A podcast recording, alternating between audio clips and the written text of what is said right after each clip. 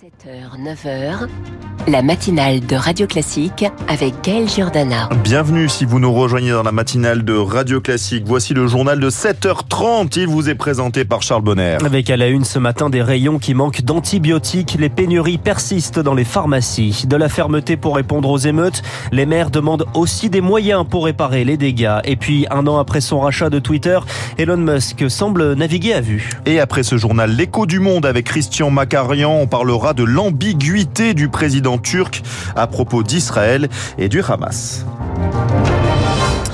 Charles, c'est un problème généralisé en Europe, la pénurie de médicaments. Les capacités de production sont insuffisantes, alors à l'approche de l'hiver, cela devient un problème, d'autant qu'il n'est pas nouveau.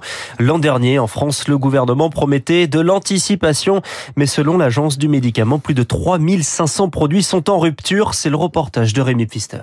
Dans cette pharmacie du nord-est parisien, Lucie est dépitée. Tout juste sortie de chez son médecin, c'est déjà la deuxième officine qui ne peut pas lui fournir l'intégralité de son ordonnance. Sur cinq médicaments, il en manque deux. Donc il manque l'antibiotique et il manque euh, du sirop. Je vais tester une troisième, ça va bien. C'est un peu la galère là. Au comptoir de la pharmacie, Frédéric le gérant le confesse depuis maintenant 7 jours, il ne dispose plus des deux antibiotiques les plus prescrits. De toute façon, on a prévenu les médecins que euh, les pénuries d'antibiotiques notamment vont continuer et du coup, il y a des euh, médecins du quartier qui ont déjà anticipé et qui pour une pathologie vont donner euh, trois antibiotiques. Euh, du coup, on fait un report de première indication, deuxième indication, troisième indication, euh, en fonction des stocks qu'on a. Après un an de pénurie, les pharmaciens de ce quartier s'organisent comme ils peuvent. Ils utilisent une application baptisée Vigirupture pour alerter chacun de leurs stocks. En parallèle, Mélanie, gérante d'une autre officine un peu plus loin, se dévoue pour scruter chaque matin les approvisionnements des grossistes répartiteurs. La pénurie, elle est tellement importante, en gros, que là, même si on appelle à 9h du matin, tout est déjà parti. Donc en fait, il faut se connecter sur les sites euh, des commandes tous les jours à 8h, 8h30 maximum pour euh, pouvoir avoir quelques boîtes euh, de ce qu'ils ont. De son côté, le gouvernement a demandé aux fabricants d'accroître leur production avec, pour les inciter, depuis ce mois-ci, une hausse de 10% du prix de l'antibiotique le plus utilisé. 100 euros et de place pour les JO. Il y aura bien dédommagement pour les étudiants dont les logements sont réquisitionnés l'été prochain à Paris.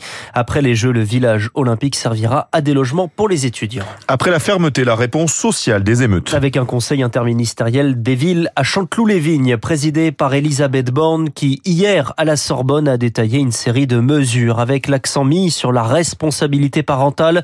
Un encadrement des jeunes délinquants par des militaires est également évoqué. Et puis il y a les aides aux villes touchées. 100 millions d'euros supplémentaires. Mais pour les élus, ce qui bloque, ce sont avant tout les assurances. Bruno Béchiza est le maire LR d'Aulnay-sous-Bois. Sur 8,5 millions de dégâts, je n'ai pas eu un centime de remboursé. Je n'ai pas pu faire une réparation. 52 caméras de vidéoprotection, une vingtaine de véhicules municipaux, 6 millions de bâtiments publics, dont une cuisine centrale, des effets induits quand on brûle un véhicule, il y a le goudron en dessous qui est brûlé. 400 000 euros de facture. Pour le moment, on en est encore au stade des experts. L'effet qui se coule des assurances, c'est non seulement de mettre du temps à rembourser, mais l'année prochaine, elles vont nous dire on augmente vos polices d'assurance parce que vous avez des dégâts. Donc c'est la double peine. Ça, il faut que l'État le prenne en compte. Le maire d'Aulnay-sous-Bois en Seine-Saint-Denis avec Lauriane Toulemont. Une nouvelle audience au Conseil d'État sur la dissolution souhaitée par le gouvernement des soulèvements de la terre. Ce collectif écologiste impliqué dans plusieurs contestations de projets, notamment les bassines dans les Deux-Sèvres où actuellement l'A69 entre Toulouse et Castres. L'enfouissement des déchets nucléaires est-il constitutionnel Les associations invoquent le droit des générations futures pour s'opposer au projet d'enfouissement de Bure dans la Meuse. Le Conseil constitutionnel rend sa décision aujourd'hui. 7h33, le conflit au Proche-Orient s'étend. Cette nuit, l'armée américaine a frappé deux installations des gardiens de la révolution iranienne installées en Syrie. Et hier, Israël a mené des frappes au Liban en représailles des tirs de missiles sur son territoire. Le Liban où se trouve le Hezbollah, proche de l'Iran et proche du Hamas qu'Israël a promis de détruire à Gaza. L'armée israélienne qui se retrouve donc face à un risque, celui d'un double front au nord et au sud, Marc Tédé. 23 000 personnes évacuées par sécurité de la ville de Kiryat Shmona dans le nord d'Israël, comme dans 40 autres localités voisines, pour fuir les roquettes du Hezbollah. La milice libanaise se veut solidaire du Hamas palestinien, détaille le chercheur Sébastien Boussois, spécialiste du Moyen-Orient. Il y a régulièrement des tirs sporadiques de roquettes depuis le sud Liban sur le nord d'Israël qui ne correspondent pas à un acte ouvert d'un nouveau front avec une guerre qui s'engage. L'idée, c'est de créer une large inquiétude et une psychose. Toute la difficulté pour Israël, c'est d'anticiper ce qui pourrait se passer. Faire diversion sans trop s'engager, car au Liban, plongé dans une crise économique sans précédent, une nouvelle guerre serait politiquement risquée pour le Hezbollah, devenu la première force politique au Parlement, explique depuis Beyrouth le politologue Joseph Baout. Le Hezbollah est aujourd'hui considéré comme le principal responsable de la crise libanaise et ajouter à cela une guerre destructrice, il ne fera aucun doute pour les Libanais que c'est uniquement le Hezbollah qui sera responsable de ce désastre. Plus de 20 000 Libanais ont déjà été évacués des régions sud et une pétition en ligne appelle désormais à refuser l'entrée en guerre du pays. Il a été le premier ministre de la Chine pendant 10 ans. Li Keqiang est mort cette nuit à 68 ans. Un personnage finalement peu connu à l'international, peu charismatique, remercié en début d'année, tombé en désuétude face à l'emprise du président chinois Xi Jinping sur l'économie, mais aussi sur le parti. Et ces derniers jours d'ailleurs, quatre ministres ont été limogés, tous accusés de corruption, une forme de purge selon Emmanuel Linco, spécialiste de la Chine et chercheur associé à l'IRIS. L'économie chinoise est aujourd'hui extrêmement vulnérable, le taux de chômage inédit, le risque que la bulle immobilière euh, ne vienne à éclater. Tout cela provoque évidemment des remous au sein du pouvoir avec des gens qui s'alarment, qui s'inquiètent pour savoir si euh, le cap choisi par Xi Jinping reste le bon.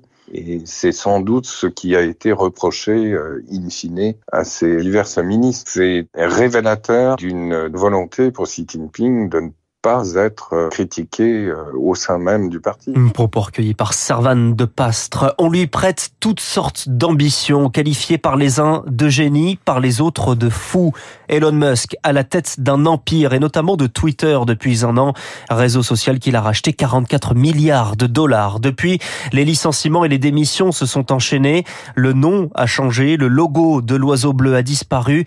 Désormais, c'est X, un logo noir et des comptes dans le rouge, Zoé Pallier. En mars dernier, d'après Elon Musk lui-même, Twitter ne valait plus que 20 milliards de dollars, car ses recettes publicitaires ont fondu, explique Julien Pillot, économiste spécialiste du numérique. Entre 50 et 60 des gros annonceurs de Twitter avaient déserté la plateforme pour marquer un désaccord avec euh, la politique générale impulsée par Elon Musk. Sur une plateforme qui euh, repose pour 90% sur les recettes publicitaires, la conclusion qui s'impose, c'est que toute chose égale par ailleurs, Twitter a perdu la moitié de sa valeur la tendance ne s'inverse pas. Seules deux marques ont acheté des espaces publicitaires sur Twitter en septembre, contre 31 l'an dernier à la même période.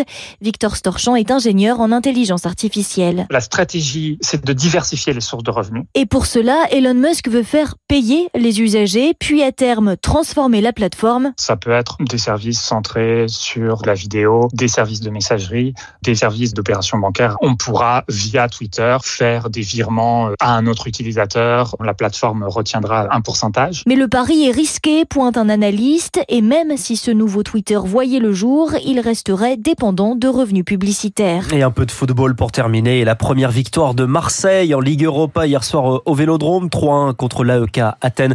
En revanche, Toulouse a été corrigé par Liverpool à Anfield, 5-1.